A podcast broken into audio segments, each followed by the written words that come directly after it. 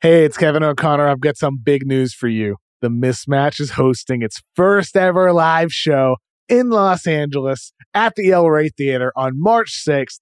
Me and Chris Vernon are going to be there. I'm fired up about it. At the El Rey Theater, there's been performers like Bob Dylan and Kendrick Lamar and Rage Against the Machine and Lykke Li. I'm fired up. Get to be on that stage with my guy, Chris Vernon. We've been together since 2016 doing NBA podcasts, and now we're going to get to meet a lot of you who have listened to our show for so many years. We'll do a Q&A at the end. We might have some special guests, but we're definitely going to be talking basketball. It's going to be a lot of fun. I'm excited about it. Tickets are going fast though, so be sure to head to the elrey.com to get your tickets now. Doors are going to open at 7 p.m. and the show is going to be starting right at 8 o'clock. Let's go, baby. It's the Ringer NBA show presented by FanDuel. The road to the NBA Finals starts now, and FanDuel is the best place to get in on the action. Right now, you can check out the new and improved Quick Bets, which are back and better than ever for the NBA playoffs on FanDuel. Find out what you're looking for faster and easier with more props right at your fingertips. You can check out live bets like three minute markets and exclusive live bets like quarter player props, player assist combos, and more. So download the app today and bet with FanDuel, official partner of the NBA. The Ringer is committed to responsible gaming. Please visit rg-help.com to learn more about the resources and helplines available. And listen to the end of the episode for additional details. Must be 21 years and older, 18 and older in DC, and present in select states. Gambling problem? Call 1-800-GAMBLER or visit rg-help.com. This episode is brought to you by Indeed. We're driven by the search for better. But when it comes to hiring, the best way to search for a candidate isn't to search at all. Don't search, match. With Indeed, use Indeed for scheduling, screening, and messaging so you can connect with candidates faster. And listeners of this show will get a $75 sponsored job credit to get your jobs more visibility at Indeed.com slash Ringer NBA. Just go to Indeed.com slash Ringer NBA right now and support our show by saying you heard about Indeed on this podcast. Terms and conditions apply. Need to hire? You need Indeed.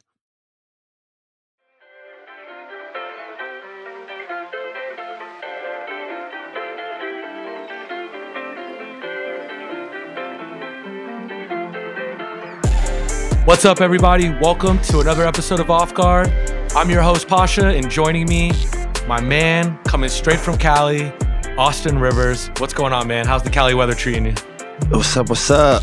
Uh, Cali's been a little different and a little weird this time of year now, I guess. It's been like cold and rainy. I feel like I'm in like Seattle. I don't even know what's going on. That's got to suck for you going from Minnesota, where it's cloudy. You get five days in Cali, you get five days in LA, or four days in. LA, and you're Yeah, yeah. But it's been, I mean, it's, I'll take it. Yesterday was pretty solid. Today was pretty solid. I'll, I'll, I'll take the weather. You know what I mean? It's better than what I've been used to when I go home uh, in Minnesota. I love Minneapolis, but my goodness, is it fucking cold. It's freezing. Ha- have you gone to any restaurants out there? Some of your favorite spots? I have, man. Uh, Craig's. Shout out to Craig. Um, Wally's. Uh, love some Wally's. Love a little bit of a little Javier's Century City for lunch. You know, a little Uovo, a little pasta action. You know, all my little spots. I've, I've we've been here for like four days, so I've actually had genuine time to, like, after practice or before practice, hit up some spots. So it's been really nice. Yeah, I FaceTimed you yesterday and I was pleasantly surprised to that you answered. I thought you were going to be totally busy and you were in your hotel. The, the curtains were the curtains were up and you were just locked in and I guess the weather was kind of shitty out there. Yeah, it was um it's it's been like the first that night I was here was like freezing and it was like raining. And then yesterday it was like 60 and sunny. I think today's a little bit warmer. Today's a great day, so blessed man. Very happy to be out here in Cali. I was born here for people who don't know, Santa Monica. Uh brief time here. My pops was with the Clippers, I think one year, Yeah. a couple years he was here. So uh yeah, it's always surreal coming back out here. Would you ever, when your career's over, settle down in LA like a lot of players do, or are you Orlando? I don't know if I'd settle down. This would have to be like a second home type thing. This would my I always my roots will always be in Florida, where I'm from, Orlando. Uh, that's where that's yeah, that's that's where I'll raise my kids. But uh, something else out here, like on uh, you know, I do think obviously a lot you're gonna have to spend a significant amount of time here if you're in the industry of media or really anything in sports in general. Uh, a lot of things kind of flow through LA, New York, Miami, but I think LA more than any city. I think even ESPN itself, a lot of their headquarters and people are out here now. So everyone's out here. So yeah, I, I, I do see myself having to get something out here eventually for sure. Nice. Let's get to it. Uh, the long anticipated, everyone wanted to see KD in a Suns jersey. Uh, finally happened. And he had a great game against the Hornets 23 points in 26 minutes, 10 out of 15 from the field. How do you think he looked out there? I liked KD. Um, I really liked KD uh, in his debut. Just it seemed so effortless, uh, which is how he makes it look pretty pretty much every night. But just seemed like a natural fit. Didn't have to force anything. You could see already like the mental freedom it allows Devin to go out there and play with. Having someone like that, I think there's a lot of pressure off his shoulders. He could kind of just go be free, uh, be the scorer he is, be the playmaker he is. Um, and, and, and Kevin is such a complementary piece to any team. The way he scores is so efficient that he really could fit into any team. He doesn't have to have. I mean, he could just score the ball in a variety of ways. You know, remember in Golden State, he could score coming off a down screen. He could score on ISO. I mean, because he could shoot the ball so well. So he'll he'll never be an issue complimenting any team because that's just how skilled Kevin Durant is. One of the best scorers ever, and he looked really good, man. They're going to be really good. They're going to be good. Um, it's just a matter of what they can get from it. I think everybody else. But a lot of those guys, are role players, are playing well. Terrence Ross helps. I really like the Suns team. Um, they're obviously well coached. They're going to have a uh, exciting run here in the second half, I'm sure. Don't you feel like every player that comes off of an injury, it takes a while for them to get into it? They're rusty. You've came off injuries before. First couple games, you you know you have to get the the pace, the rhythm back in. I feel like KD comes back every time, misses a year, and looks exactly like prime KD. Between- I've never between- seen him look rusty. between him and like Kyrie, because Kyrie does that a lot also. You know, Kyrie's been through like, bro, how many times has like Kyrie had a suspension or whatever, whether it's been when he's hurt, hiatus, there's a lot of different things, right? He has spent significant time away from basketball and then he'll come back like game one and have 32. And he really makes it look so fucking easy out there. Him and Kevin, Kevin's even, I think, even on a different level. You know, Kevin had what, 23 last game? What did he shoot from the field? Yeah. 10, 10 out of 15. Yeah. You know what I mean? Like that's ridiculous, man. 10 out of 15 is a great night for for just about anybody in the league. For him to have that in his first game with this new team, with everybody watching, it's just it just shows like how uh, calm, collective, and confident he is on the court, no matter what the situation is. Uh, I mean, Kevin is like a true assassin for hire. That's kind of what he is now, right? He's like the mercenary of the NBA. He's just like any team that's looking to, you know, for a championship can pay him max dollar to, to come there and help them get over the hump. You know I mean? That's this type of player he is. And I asked you the other day, I said, yeah, we got KD for a couple more years of, you know, him, him playing at this level. You you stopped me and said, fuck no, he's gonna, he could do this for five more years if he wanted to. Yeah, I just think with how light his body is, the load management, uh, the impact on his on his joints, I don't think you know his game is just limited to it to the next couple of years. I just think this is the type of player, score, skilled, especially his skill level and his shooting ability with his size. He can get a shot off pretty much any anytime he wants. He could probably p- play realistically if Kevin really, really wanted to. I mean, how old is Kevin right now? He's 34, 35.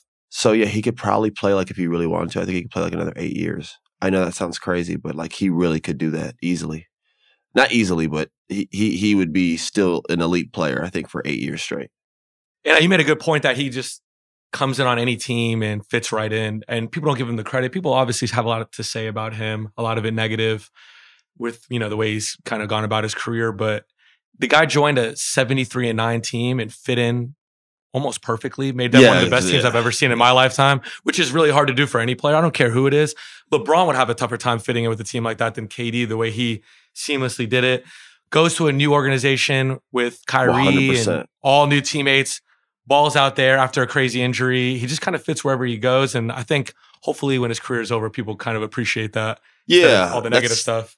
That's a really good point, Pausha. You know, and and the thing is that's interesting about that is, as a viewer, you you.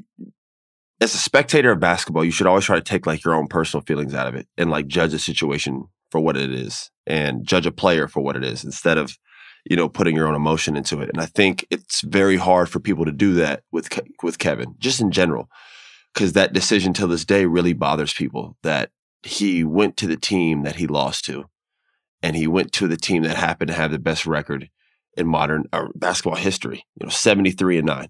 He joined that team, and at that time, we're talking Kevin was even closer to his prime prime, and he was the you know arguably the best player in the world, uh, along with Bron. Obviously, at that point, I think LeBron was still at that point the best player in the league, but um, Kevin was right there in the mix, and they were up three one. I mean, everything that you could possibly put that could bother people about that.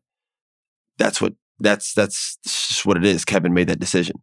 With that being said, to your point, the psychological the things that would be going through your head in terms of as a player joining a team and not trying to mess up. 73 and 9, I, I don't want to mess up what they got going on here. They're clearly got everything going on. They're one of the best teams in the league, yada, yada, yada. To join that team uh, would not be easy, man. And you've seen a lot of basketball players try to join that team. And, you know, it works, doesn't work. But to Kevin's level, you know, that's a whole different thing because you're not like just some like role piece in their system. You're like a big now centerpiece uh, in a well-oiled machine, and that's not easy to do. And he fit in so easily. He fit in. I mean, they were they were just better. They were better with him. And people also forget, most importantly, that even though Kevin did all this, he did join the team he lost to. They're up three and one. The team was seventy three and nine, whatever, whatever. Kevin is the reason they won.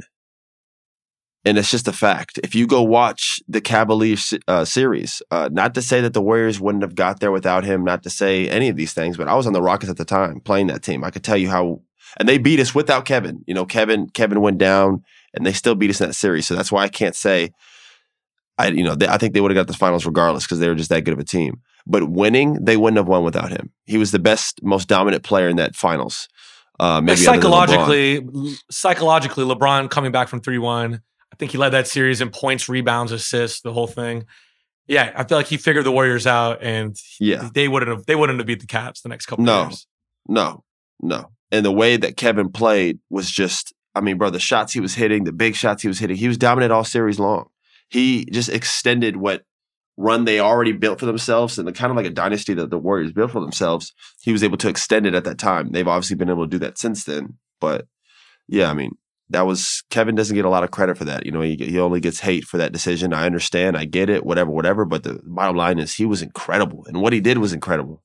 Uh, and people need to like also see that side of it that you know Kevin really fit in the greatest team in the league seamlessly, and then elevated them and was the best player on that team. You know, he just was. He might have not been the most important. I think everybody knows Steph to that system and culture over there is like the centerpiece, but you know, Kevin really was the best player in the finals and uh, he was dominant.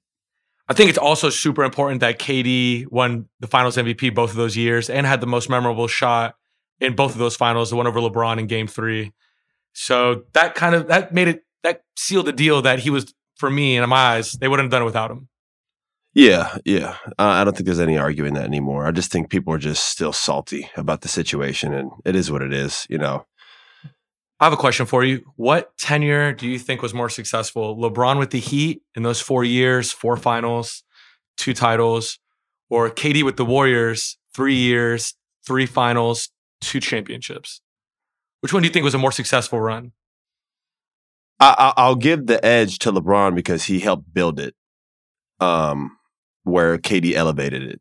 It's just kind of two different things. Um, it's hard to measure the success because they both were so dominant. They both were the reasons their teams won. They both were finals MVPs.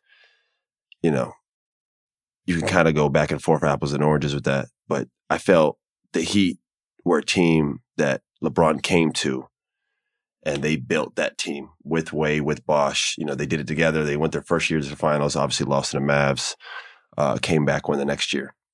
And they won the year after that as well, didn't they? Yeah, right. beat the Spurs. Uh, so yeah. Oh my gosh. Yeah, I was at that game. Uh, okay, well, okay, let's stop right there. What was that like? Because I heard they were roping things off, confetti Bro, about to were, drop. They had the they had uh the confetti like thing up top ready to go. They already had in the in the hallways where like the players go. They had these big stands that they were bringing out to like the stage because you know, the Spurs were like getting ready to just close it down, win, win everything. I mean, uh, Spurs family members were out of their seats and like towards the bench, like they were all roped off, like they had already left their seats. Like it was a done deal. Oh, wow. You know what I mean? And People were half the arena left. Everybody was out of there. I mean, like the Miami Heat fan base, half of that arena was like they were already out the way to the door. And then things just went from, you know, boom, boom, boom, boom down the line, you know, missed free throws, t- you know, turnover, offensive rebound, uh, three point. I mean, it just kept everything happened wrong for the Spurs and the Heat somehow put that together. Once they won that game, you knew it was a wrap. So, uh, yeah, that was crazy. But yeah, I, I, I would I would give the edge to LeBron. He helped build that um, from ground. I don't want to say yeah, from ground up for whatever that is. You know, you had it with Wade and Bosh. Uh, people felt obviously, you know, obviously in, in similar way to, to Kevin. People didn't like that he went there either. You know, I mean, he was LeBron. Oh, there, the there were two of the most hated teams. Both of those teams were hated. They were, especially the Heat. I think the Heat even more. I really do. Uh, uh, LeBron was he was like the villain of the NBA for like two, three years. I mean, you remember the Nike commercial uh, that he had to come out with, you know, because he was so hated. People were burning his jersey, Cleveland especially. Uh, I think like their infrastructure and like the business slowed down when he left. Like it was just multiple, you know, which isn't his fault, but still, it's multitude of of things uh, that people didn't like. He had the whole show that he had on ESPN, the decision brought to you by Decision Water. Um, like like Vitamin Water had a commercial, it's like brought to you by Decision Water. I'm like, whoa, this guy, you start drinking stuff and just making decisions. As much as people hated the decision, I'm, People already cool do that, now, huh? People already drink Well, I a little bit and make think- decisions, huh? I think it's really cool that people that we had that in our lifetime that we got to see that as as bad as it was and for his career, his brand. It's it's a kind of one of I those mean- moments you know where you were when LeBron made that decision and that like plaid shirt he was wearing or whatever. Yeah. Yeah, that was crazy within itself. But yeah, the edge goes to LeBron in that one, in my opinion. Uh, where KD kind of went to something that was already great. He just made it on a whole different. He he made him like unbeatable, and you know Kevin has to be given credit credit to that as well. I think people always view it as a slight, but uh, Kevin was dominant with Golden State. And he was, I mean, he's been dominant everywhere he goes, and there was no different there.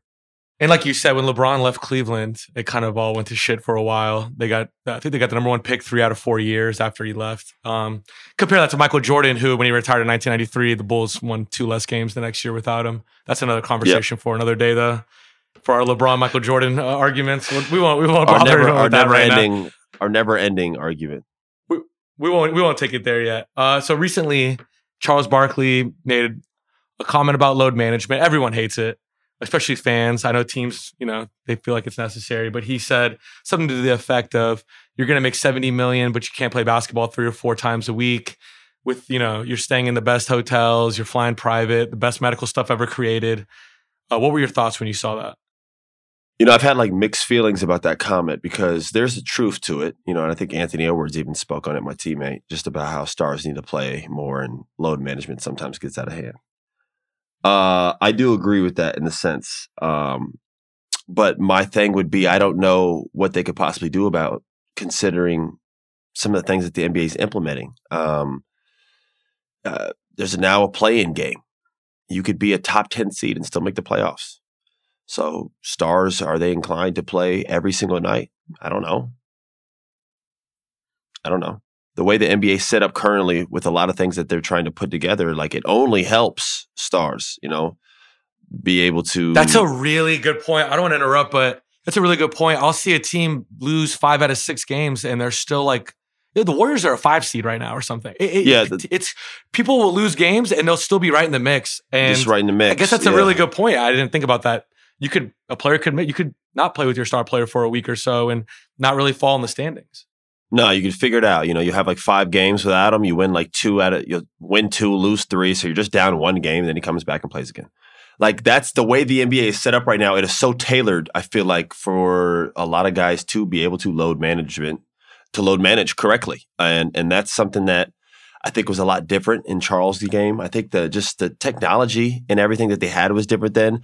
Yeah, you know what? To Charles' point, he is right. They did play more. They didn't load management, but that's why I don't know if you've ever seen those guys walk and I'm not even trying to be like disrespectful or funny. Like I I I watch my dad walk. I watch like these older guys that play in the NBA walk, man. Like the the damage on these guys' bodies is it- Kevin I mean, McHale, watching Kevin McHale when he was coaching the Rockets going up and down the sideline, it was Yeah, brutal watching. it. and that's and that's most players from that era. I mean, I'm not saying all of them. I'm just saying a lot of guys from that era, and they'd say soft this or that, but like, bro, you know what I mean? Like that's your body. You know, guys want to be able to move and be healthy after age 35, 36, 40, whatever you retire, right? From the NBA. That's that's that's I don't know. I think that's a point to be looked at. Um there's there's I and mean, with I- I players really- making with players making seven uh, you know 50 million dollars a year yeah you don't want to take that risk with guys because that's a lot of your salary cap you're you're this team is investing 50 million dollars in a guy they don't want him to get hurt and with all the science that's showing now that you know teams what people don't realize is a lot of teams are holding these players out and they're implementing these these plans for these players. When I was in Memphis with Chandler Parsons, he was cleared and ready to go, and the Grizzlies were holding him out when he wanted to play, and it was an issue. So people think it's all the players that are doing that and calling them soft. A lot of teams are doing that as well. Yeah, it's crazy to me just because uh, I feel like that's a decision that that sometimes is made by players and sometimes it's not. You know, I, I've seen it both sides there. I've seen sometimes like a guy fight a team because he wants to play, and they're they're they're like, you know, you need to rest right now, which is it is what it is. I think teams started getting fined for that, um, and there's been situations where you know a guy's trying to sit, you know, sit down and he wants to rest and you could see there's animosity within like the locker room or management or coaches like why the fuck is this guy playing you know what i mean but guys are healthier after they're done playing guys are playing way longer you know lebron's dominant right now and he's in year 20 man you know what i mean like a, a, a 10 year career which is still a long career in today's standards but back then was like a very long career. That's a long career. Michael played 13 years or something like that. You know what I mean? Didn't he? Like what what what, MJ play? Well, I think he played 16 total if you count the Oh, Wizards. that's because yeah, yeah, okay, yeah, yeah. But you know what I'm saying though. Most he did come back. But a lot of guys played like 10, 12, 13 years. I think NBA careers are longer now. They're healthier after. Uh, you know, there's been more of a scheme to guys being healthier, playing longer term to make more money. And a lot of guys in the NBA previously did not make a lot of money, which I do think there's resentment there. I mean, we we could talk about that easily, just transitioning in. How much hate does how much hate do a lot of older players put on younger players today? A lot of that is true, but the game has also changed. It has evolved. You know, they say we're soft and this, this, and that. The game's just changed, man. We got guys pulling up from half court. It's not that we're not playing defense. In fact, it's easier to play defense with your hands. I promise you. I wish I could play like it was 90s and I could fucking hand check Steph Curry around the whole court and be able to put my arms on him and touch him. You know what I mean? Like I got to guard guys who are way skilled, way faster, quicker, can shoot better uh, in this era than they did in that, and I can't touch them. That's why you're seeing scores of 175 to 170, 140 to 130.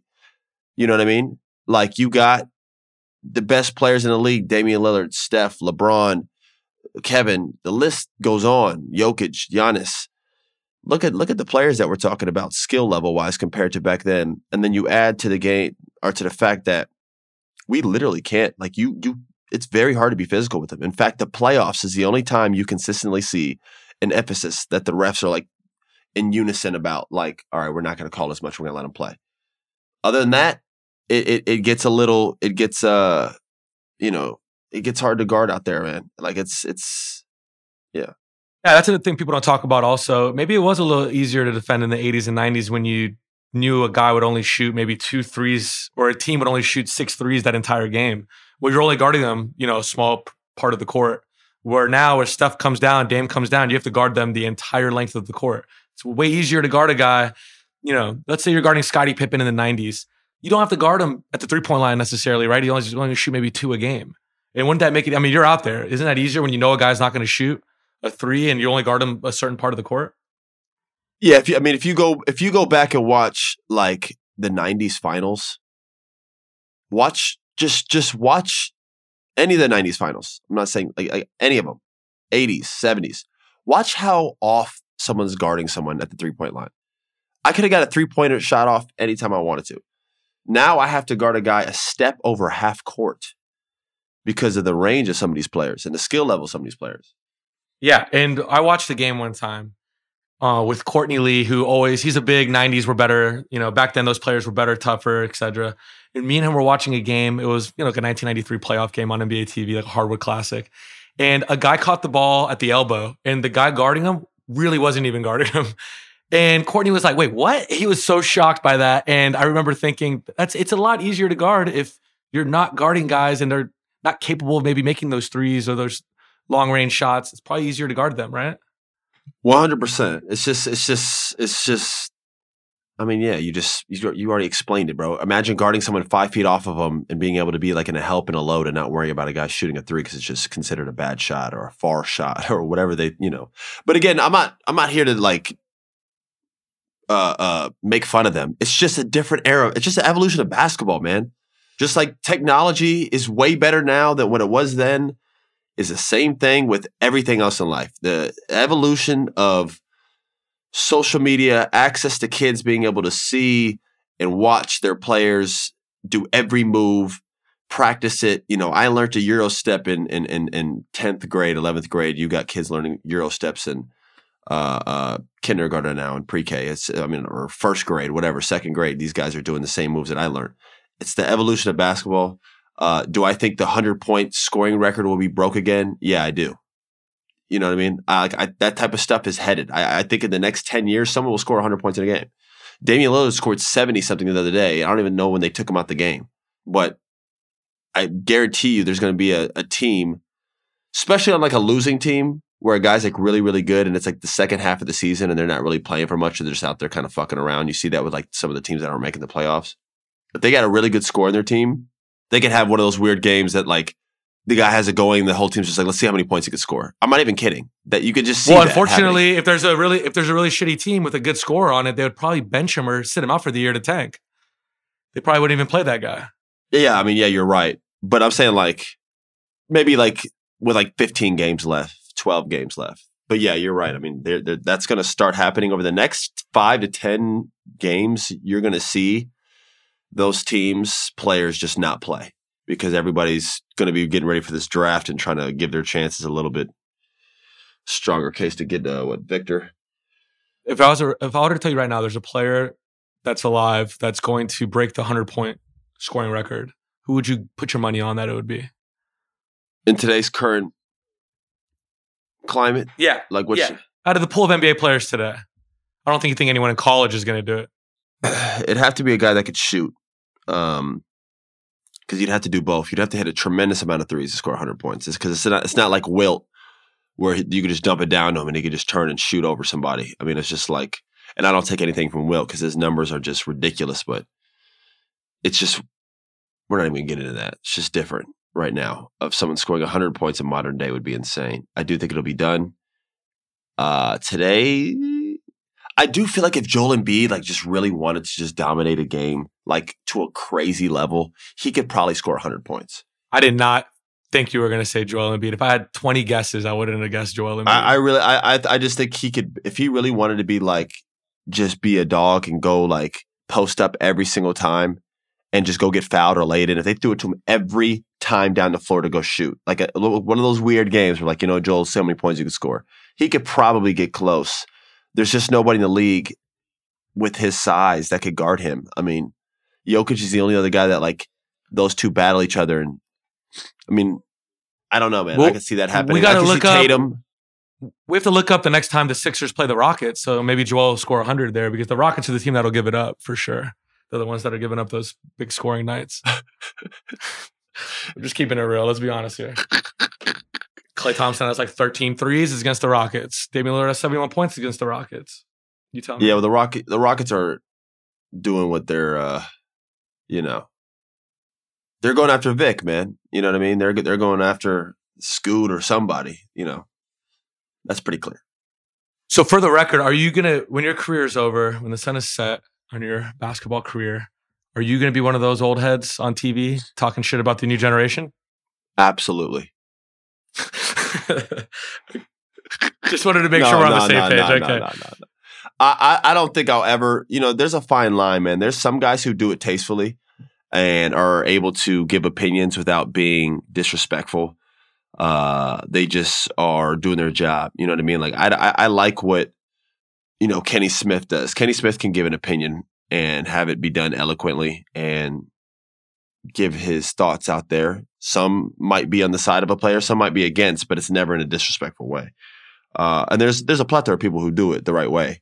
Uh, you know, but uh, JJ Redick, JJ Redick's another one. JJ gives opinions all the time. You know, I think this guy does this or this or that, but like he rarely crosses the line of of disrespect. He obviously made the comments about the plumbers and firemen, which a lot of former basketball players didn't really like, uh, understandably so. But his point was made.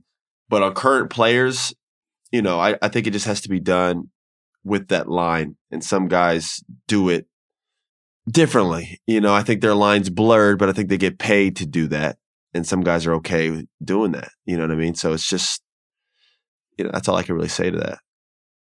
In the last podcast, I have to slide this in really quick. You made the comment, you looked that into the camera and you said, those guys that think they could play basketball, those guys at LA Fitness, they, you guys suck and you can't. I want to clarify because I had a lot of people reach out to me afterwards. That doesn't also mean that if you didn't play basketball, that you can't talk about basketball and analyze basketball. For example, like some of my favorite guys, like Colin Cowherd, Ryan Russillo, people like that, they never played. They could still watch basketball and have great takes. You weren't talking about them. You were talking about guys that think they could play in the NBA, they can't. I'm talking about I'm talking about people who have no background at all in basketball or don't like like for instance some, someone would be like well Stan Van Gundy's never played in the NBA. I'm not talking about people like Stan is a, a basketball brainiac. Lawrence Frank is a basketball brainiac. Those are people. Erik Spoelstra is a basketball brainiac. These guys were around the game their entire life. No, they didn't play it at the highest level, but they've been around it. Those aren't the people I'm talking about. I'm also not talking about fans who have watched basketball their entire life and played, but might not have just been athletic enough or good enough to be, uh, you know, picked on a team. I'm not talking about those people either. Those are people who watch basketball. I'm talking about the people who just like tune into a game and will see something and just go on the comments and start talking crazy. And their comments are so far off from anything relative to the truth that it just comes across as like, I don't even want to respond to this guy because he's so like it's just such a dumb take. There are so many dumb people that watch sports, not just in basketball, and have no idea what they're talking about. Those are the people I'm talking about. If you're a person who watches basketball, I don't even want to say religiously, but you know, a lot, and you've been doing it for a long time and are a genuine fan and play, you know, at lunch with your friends or this or that, I'm not talking about you. Those are people who watch basketball. I don't think their minds are as sharp as the people who actually are around and played, but those people are qualified to be able to watch basketball and talk their shit whether they're right or wrong. I'm not even talking about them. But yeah, to the people who just are on Instagram spewing just the dumbest shit ever and have like really zero knowledge of the game or history of the game, yeah, I, I think those people are idiots and I stand by that. Whatever. I agree with you, by the way. Uh, All right, thank you. Like, thank you. You're giving me. You're, yeah, yeah, you got, you, you got quiet on me there. You get that? Well, look, you got you got a little quiet on me there. I was like, well, I, I, I was trying to figure out where I stand in, in those people that you're naming. I feel like I'm you know, you're not okay. You're play. the perfect example, though. Like you never made the high school team. You never played basketball anywhere. You grew up literally around basketball, and watched basketball your entire life. You know more about basketball history in terms of stats and shit than I do. Like I, I, you are not the type of person I'm talking about. I'm talking about people who really don't like don't know anything about basketball. Like don't like, don't know. Right. I'm not talking about people who play whether it's organized or not and watch. Those people, I'm not talking to. Now, in terms of them thinking they're good at basketball and could do what NBA players do, or like thinking the guy at the end of the bench is not that good. Those guys, those are the people I'm talking about as well. Those people are idiots. Oh, and that those are the people that don't actually know basketball. If you knew anything about basketball, for instance, you, you never played basketball, yada yada yada. You have been around the game long enough and know enough that the guy at the end of the bench of an NBA team could could go play uh, at someone's local LA Fitness and look like Michael Jordan. Yeah, you don't have to keep saying I never played basketball. Okay, I played. I just didn't play my senior year. Jesus, I was on a team with four NBA players. It's the best high school in, in Florida history, and don't argue. But you that. never, you never played varsity though. Yeah, I just, I was five ten. I had That's NBA players on my high school team. If I could have went to Winter had, Park and made it, you guys were bums. You had two players. Joey Rodriguez play, started in the Final Four. Brett Chance D one. Chandler Parsons NBA. Nick Calathes NBA. I averaged thirty in my leagues. It makes me sound like I'm a freak. I'm I'm very athletic. What is this? I don't. Well, those I don't athletic think- people you guys hang around. That's actually not true at all, but you know what I mean. I don't think anybody looks at you and sees former basketball. I think people see your face on here and they think Oscar podcaster, Os- Oscar This is insane. Oscar Isaac. I want you to. That's the nicest thing you've ever said about me, Danny Ricciardo. Um, the thing I get. But first of all, how you many love 36? you love some Daniel. You love some Danny Ricciardo. What's Daniel Ricciardo? You love him. He's you, the most likable athlete on the planet. like it's like this. He's the most what? likable athlete on the planet. Everyone loves him. No one has anything bad to say about Danny Ricciardo besides he's not a good driver. Is Gian is Giannis in that same conversation? Sure, man, but like James Harden got into it and said he had no skill. Like no one's saying anything bad about Danny Ricciardo. Danny Ricciardo's the man, and it's not weird that I have a big nose and curly hair and everyone thinks I look like him. It's not a big deal. Have I been to Vegas where people stopped me and thought I was Daniel Ricciardo? More than once. I get I get it all. I get it all the time. I don't even think it's a compliment. You're just calling me Toucan Sam. Yeah, Jesus. Austin's eating cupcakes at 30. When he's 36, I don't even want to see it. You're gonna be a stretch guard out there, Antoine Walker. I'm al- I'm al- I'm always gonna be skinny, bro. well, my family's not okay, and I'm telling you right now, I have the genetics of a DJ Khaled, and I have to watch everything I eat. I'm over here fasting. I feel weak. I think you're everyone's. You you could be. I think people will like you more than me on this eventually. You're so more. You're so more. You're you're the average Joe. That's you're doing it again. I'm not. Yesterday I did 25 pull-ups. I didn't. I wasn't even. I was just warming up. I'm not confident about a lot of things, but I'm strong. If we're playing dodgeball, if we're both characters thrown in the dodgeball movie, which which team are you on? What are you calling me the pirate? That's insane, bro. All right, let's take a quick break, and when we get back, we're gonna do a little story time with Austin Rivers. It was recently the five year anniversary of the Rockets Clippers tunnel incident that you were involved in, even though you weren't Oh. playing. Fantastic. Can you kind of maybe walk us through that? Maybe tell us some things that maybe the casual fan didn't know about that night. I know it started with you and Trevor Ariza, but it was a chippy game the entire time. You know that to this day is so weird to me that Trevor got that mad at me just because it, it just was so not that big of a deal. The stuff I was saying on the sidelines because I wasn't playing, I was in a boot. I had a suit on, and I had just got done with a uh, procedure in my foot like weeks prior. So I was in like a walking boot, and I was just talking, but it was just like normal trash talk. I didn't call anybody like Nothing was personal. I but that game had so much animosity towards it, with Chris leaving, going there, um, that I think he probably got caught up in the moment, and then I got caught up in the moment, and we're just kind of like talking back and forth. But I never thought I said anything that uh, warranted the incident that took place after.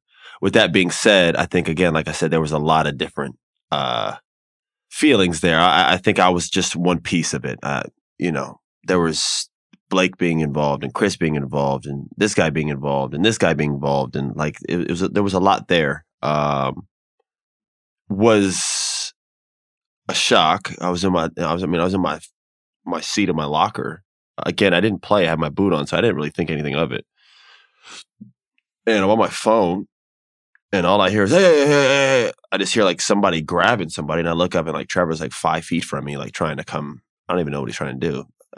It can't be talk because no one's busting in someone's locker room to go talk to him. So I, I I don't know what what his true intention was or like what he thought he'd be able to do, especially like in front of my teammates like that. Like it's, but he was on one. You know what I mean? Like he he really did that. So he came in and uh that happened, and then after that, like guys kind of piled in after him from the Rockets, think making sure he was okay. And when that happens, you got guys like running in the locker room, and this team's after that game and everything that had been said between both parties, you know, a lot went on in there. A lot of a lot of pushing, a lot of grabbing. It was just like chaos. It was chaos. Was Chris Chris Paul was leading the charge through a secret? He wasn't. He wasn't re- that. I don't. He wasn't. He did go through the alleyway. It's not like a secret alleyway. Anybody who's been in the Staples Center down below, uh, even media, uh, knows about this. It's just a hallway between two lockers. That's all it is. It's not like a secret passage. It's not even that far. It's like 10, like fifteen feet would be the difference. I mean, you literally like go into the. You open the side door of the locker, and it goes into this empty hallway, which goes right into the other locker room. If you really wanted to uh, do that, I think they have that door blocked off or locked now, but whatever.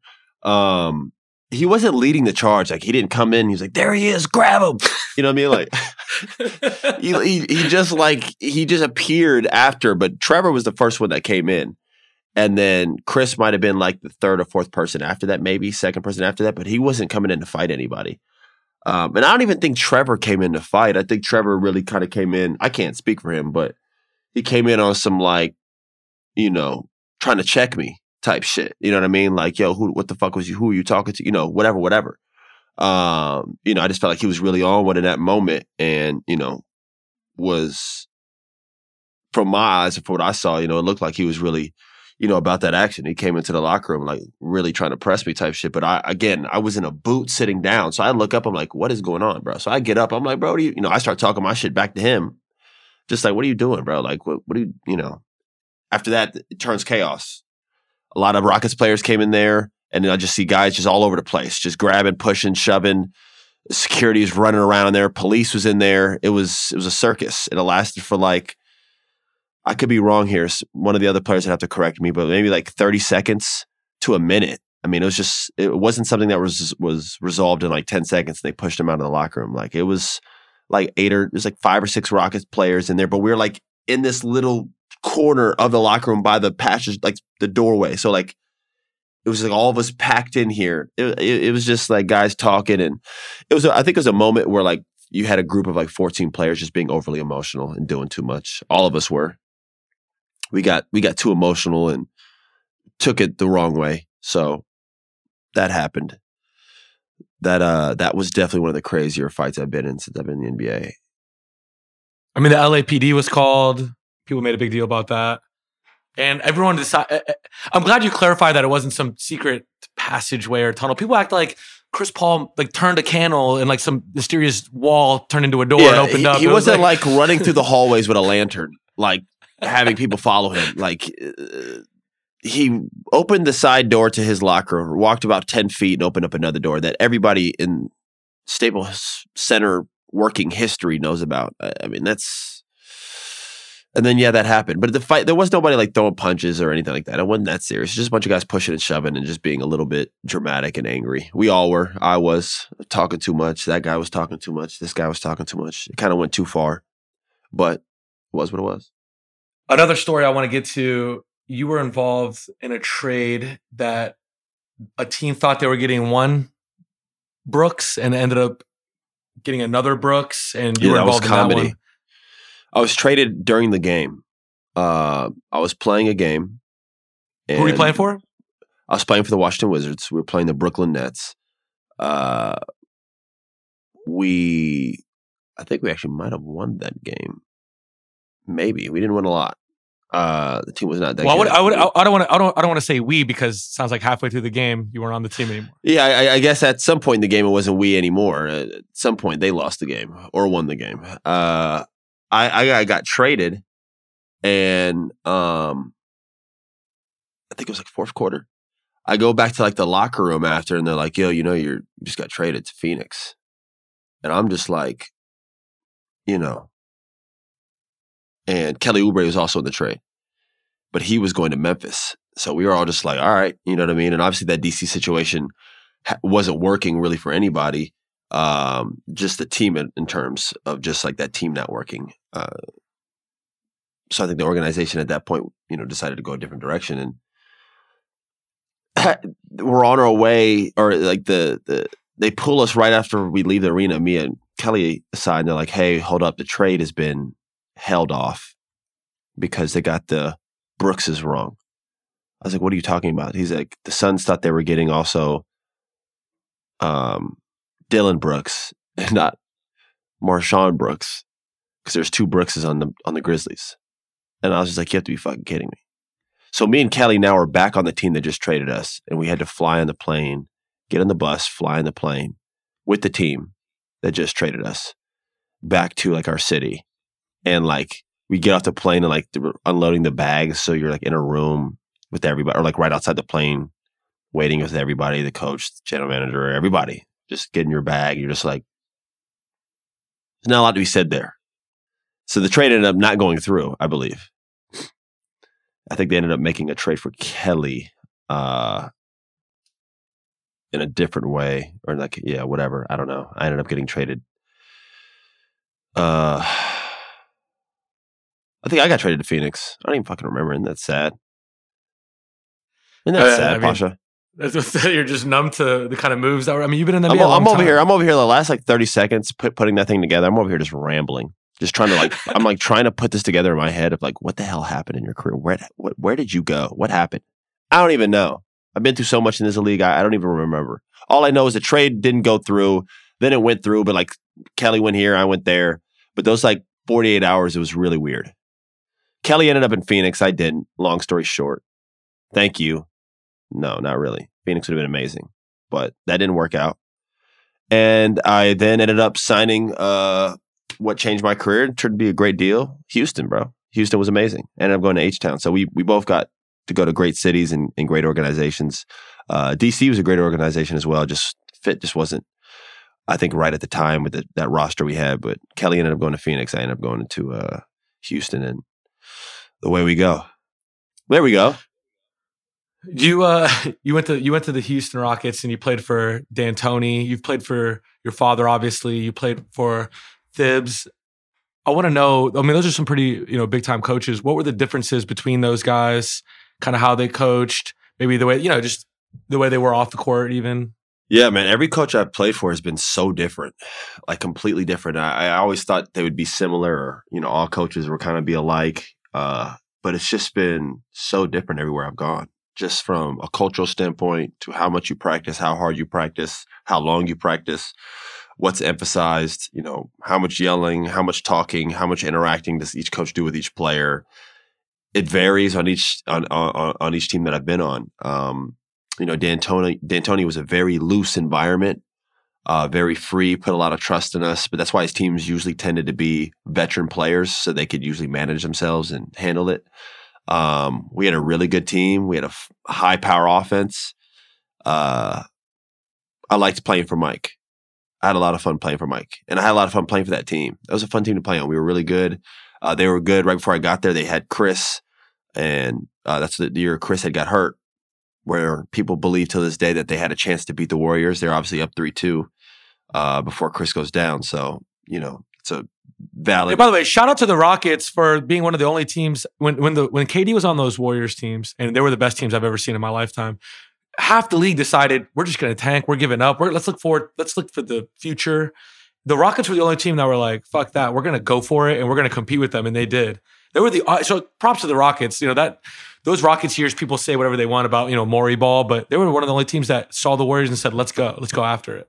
yeah, yeah. They, they, they, uh, they were. They were, they were very competitive. Those games, those series were very competitive. Um, I can't say it was a rivalry just because we never beat them in a playoff series, but we we definitely had a lot of moments during the regular season and even in the playoffs. Um, I remember being down 0-2 to them and coming back and being 2-2. You know what I mean? Like really making it a series and uh yeah, we we we fell short. But yeah, those years in Houston were great. Um you know, playing for my pops was great. You know, it had its its its drawbacks, but that was due to the things we all know about, just like in terms of just the public perception and you know, uh, uh, the animosity of, of of playing for him. Uh, you know that that that took its toll, but everything else in terms of just basketball wise, coach, player, uh, playing for him, his staff, Sam Cassell, uh, I grew a lot there in my years in LA. Had a lot of fun playing there. Uh, you know, I've had a lot of moments. Uh, Denver was uh, one of those situations. I love playing with Jokic. Uh, sometimes it's a player that really makes a situation very uh, enjoyable. He's a fun guy to play with in terms of on the basketball court where you know you could get a you know a shot at any point. He, plays pass first. So and then even now, man, like Finchy, Finchy's a great coach, bro. Like he's um he's different, you know, maybe not more like it, it, like everyone's different. Monty was very X's and O's. You know, my dad had a lot of X's and O's. It was general like and leadership like, and D'Antoni was free. You know, fast pace, scoring, scoring. You know, everyone has their kind of thing. Finchy's like a very good coach in terms of like he really holds everybody accountable, holds everybody accountable from top to bottom. Um, puts a lot of trust and confidence in his players. Very honest with what he needs from you, what he wants from you, and that can a lot of times help a player just understand their role, their situation, and try to excel in it. So, uh, I've had a lot of different experiences, man. Uh, even going to Coach K to Duke, you know, I mean, there's just been, uh, I've been I've been very thankful and blessed to play for a lot of different coaches, a lot of great coaches, and um, you know, high school David Bailey. Shout out to David Bailey, AAU, Theory and Joseph. Um, so yeah, it's been fun. It's been fun. Do you think there's coaching in your future? I don't know, man. I really don't. Um, I I, I want to just like loosely say yes because that that task is a difficult one. Coaching is no easy feat, man. You got to put in more time than the players. You have to be at the gym before the players, after the players, breaking down film, watching film, preparing for not only tonight's game, the next game, the next game. I mean, bro, being a coach is exhausting, especially a head coach. I mean, uh, the pressure and anxiety and uh, the hot seat that coaches face today in the NBA. It's like the most un- unsecure job in the NBA, almost as being a head coach. Uh, it's a hard job to do, man. Uh, so I don't take that lightly. I do think I could do it, but it would take a lot of hard work and and uh, yeah, it, it has to be something I'm 100 percent dedicated to because, like I said, assistant coach, coaching in general is that's that's a hard job, bro. So maybe we'll see. I think the front office, the agency side, the business side, um, especially the front office side, that's also intriguing to me as well. Uh, Want to continue to learn about that and possibly might see myself doing something like that as well. So we'll see. I feel like every time I'm around your father, he just seems, you know, exhausted. So, you know, coaching takes, you know, so much of his time. I know he loves the golf. Do you think, you know, you could see a time where he's going to maybe, you know, put the clipboard down and maybe kind of enjoy that, you know, Bel Air Country Club membership he has? Or do you think it's, do you think he's going to coach no. till the wheels fall off? I think he'll coach until the coaching doesn't present itself anymore. Uh, first off, I think he's, that's who he is. Um, my dad lives and breathes basketball, and I think he was literally born to be an NBA coach. I know he played in the NBA and he had a you know a good career. I think he was even made more so to be a coach. Um, he just has that character, and he has a lot of traits that go along with being a coach. And a lot of people don't like my pops. Um, in terms of his style of coaching, I shouldn't say a lot. I'd say some people. He's got a lot of hatred over the past couple of years. He really has. Um, I've seen it, whether it's in comments, Twitter, media. It's just been so unfair. You know, it's like if Doc's team doesn't go to the system. I, have seen this the other day. I've seen players talk about this. Uh, you know, if Doc's team doesn't go to the conference finals, you know, I, I see them making a head coaching change. Why? Why? Why? Why isn't any, why isn't any uh, uh, other coach held to the standard? They don't get to the conference finals. Are they going to remove this coach too? Is his team is his roster filled with like five all stars to where like he has to win or go to the conference finals or he gets fired? I don't. There's only four teams that get to the conference finals every year. There's only one team that wins. Why is it for whatever reason that when like Doc goes to a team, it's like, you know, you know, if he doesn't get to the conference finals this year, I, I think they need a coaching change. Why? Why is that his standard? Why aren't you saying this about the Bucks or or or, or Boston? Those teams have really good teams, or Miami, or this team, or this team. Why is it? I don't see why players are always putting my name, my dad's name into that. Uh, well, that, also in the East, you have the Bucks and the Celtics. There are two best teams in the NBA right now if they don't make the conference finals, they're not fate. They're not expected to. Vegas doesn't have them making the conference finals. That's the, that's the thing. It's like I don't understand why, but that's like a it's a it's a constant constant scenario that is uh uh, uh revolving around my pops. That there needs to be a coaching change if he doesn't make the finals or Doc's overrated. Like, what are y'all talking about? First off, Celtic, uh, Phoenix, or uh, 76ers have I don't want to say overachieved this year because they're a really good team, but they have a really good record and have played really well. James has played. And really, a lot really of guys well. have missed time, and a lot of guys. Maxey They've missed had a lot of time. Max, James all of them, time. and they still are one of the best teams in the league. All right, it's like a known thing within the league, I think, and I don't even say this being biased. I say this proud and and, and very thankful for this, but uh, I, most people would agree that my dad is one of the top tier coaches in the NBA. I think anybody who says he's not would just be on that. That's just on some hating shit. That's just the truth. Uh, with that being said, uh, is he perfect? Does he have his flaws? Yeah, every coach does. But this standard that he's held to is just ridiculous. It really is, bro. It's like if he doesn't make the finals or doesn't go to the finals, which I'm like, is so funny because, you know, he's won one. It's not like he's won 14. Like, I don't know what this standard is. It's like this LeBron standard of coaching that, like, I see some people in the media do with him. And I've even seen former players say that. They're like, you know, Doc doesn't do this, he's going to be this. I'm like, why? Why are you saying this about him? There's like 12 other coaches that are in teams that are just as good. Why are their names not in the mix? And also, it's like so funny to me when I see this coming from black people, uh, black men, young black players. I'm just like, what the hell? The amount of like work that's been put in for like black coaches to now be a prominent thing in the NBA, like the the work in the history of time my dad, I think, is the all-time winningest black head coach, or I think he's second. Uh, that that's like, what are we talking about here? And I say this as a proud as a son, and yeah, I might be biased or whatever, but um, that's just ridiculous. I, I've seen this over the past couple of weeks. That stuff's just absurd, and they're wrong. Uh, uh, Lenny Wilkens is first, uh, but yeah, whatever, man. So next time. Let's get yeah, let's get on uh, rapid fire. Rapid fire. Okay, my first question for you: If you're starting a franchise right now with any player in the NBA, who are you picking? Giannis, hands down. Who would be second? Luka. I think those are two pretty good answers. I feel like really quick, I want to slide in that Giannis. If the Bucks end up with the best record in the NBA, Middleton has not been Middleton all year, and they end up with He's the best hurt. record He's in the been NBA. hurt. He's been Giannis is yeah, Giannis is gonna win MVP because I don't think they want to give it to Jokic. And Giannis is gonna sneak in and win MVP, especially if they have the best record in the NBA, best player on the best and the best record in the NBA. I think he'll. I think it's his to win. That'd be his third, right? Yeah. Yeah, I mean him or him or Jokic are going to win. Him and Jokic are the two most dominant players in the NBA right now, and it's just a fact. Especially over the past four or five years, they've been the most dominant players in the NBA. Uh, and Giannis is dominating. You cannot be stopped. There's there's really no other answer uh, to start a franchise with other than Giannis. He plays just about every game. He has a motor that cannot be taught and cannot even be like it just it's someone it's either something someone has or doesn't have. To add to that, he's uh, Loyal to a small market. loyal to a small a market. Of, a lot of people aren't like that anymore. Let's be honest. He's also very likable, man. He's a very likable guy, just from everything I hear. You know what I mean? And what he's done for his brothers, what he's done for his family, uh, you know, even his uh, unorthodox ways when he's on Instagram Live or when he's on his phone, just because he is from a whole different culture. He's foreign. Like people find him very humorous. He's funny. Uh, he's normal. He works his ass off. They say he's the hardest working guy on the team. It's always nice when the best player is also the hardest working.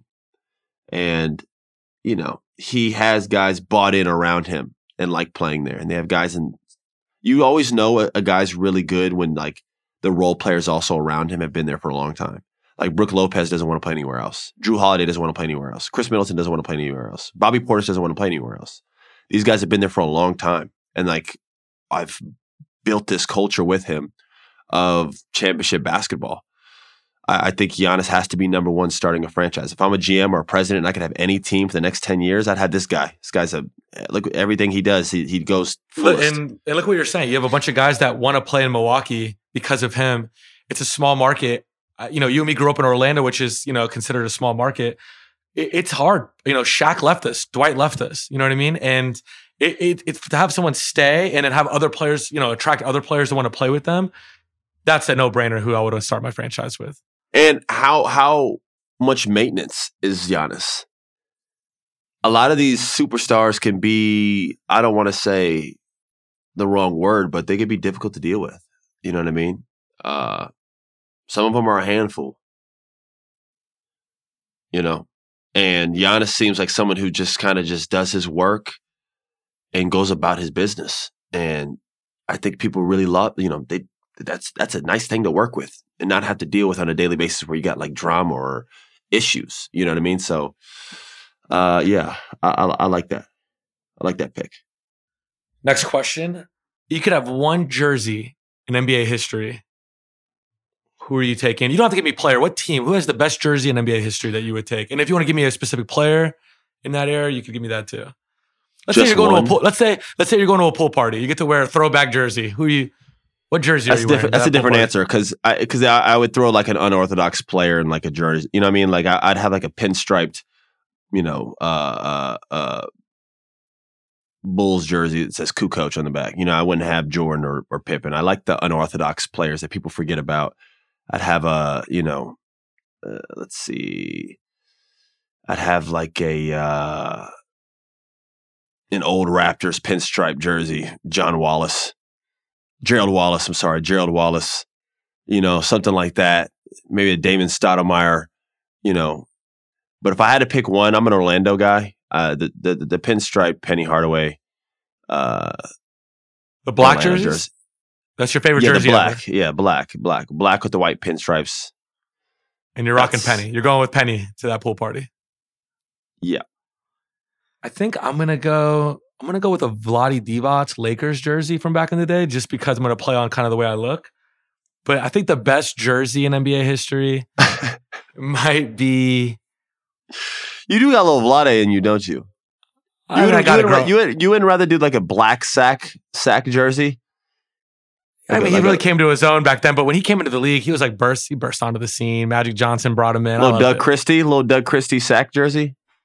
I wouldn't mind a Doug Christie jersey. I, I do think the Magic. uh, Maybe I'm biased. The Magic back in the day had the best jerseys, and then the Magic had those jerseys with the stars in them when T Mac played there. Those were really What about a cool, too. retro? What about a retro Minnesota jersey? What about like a retro Tom Gugliotta?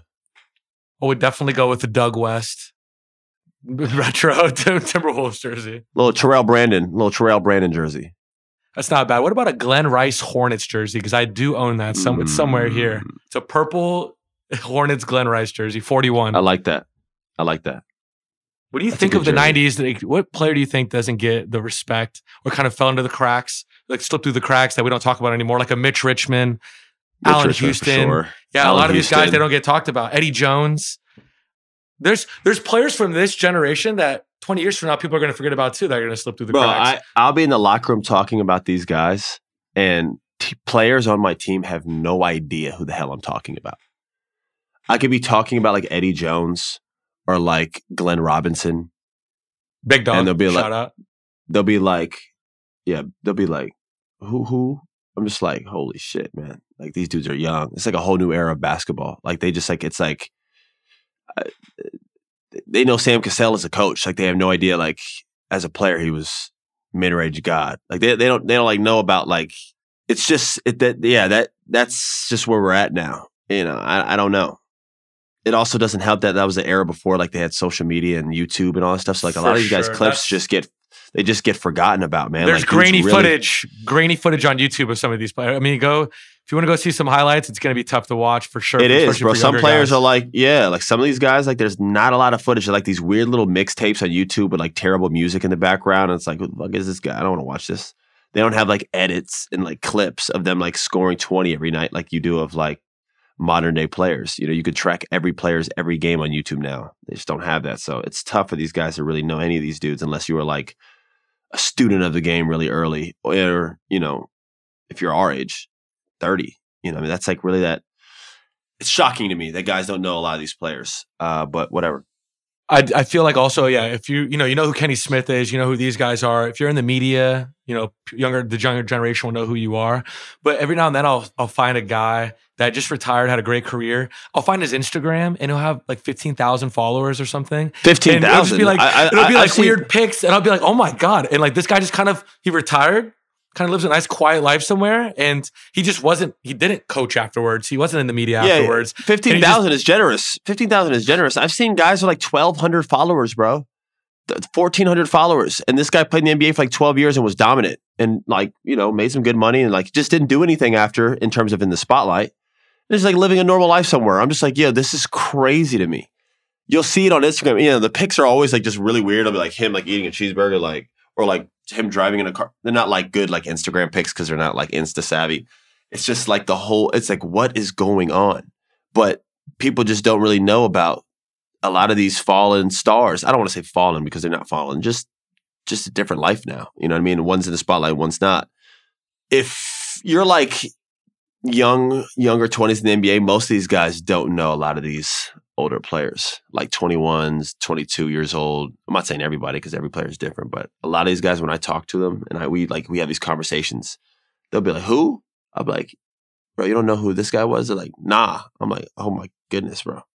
And it's the worst too. Like for a guy for example, like Latrell Sprewell, he's only known for the PJ Carlesimo incident or that run with the Knicks where they, you know, but they, people don't. Rem- uh, Latrell Sprewell. He's only known for you- what? What do you say?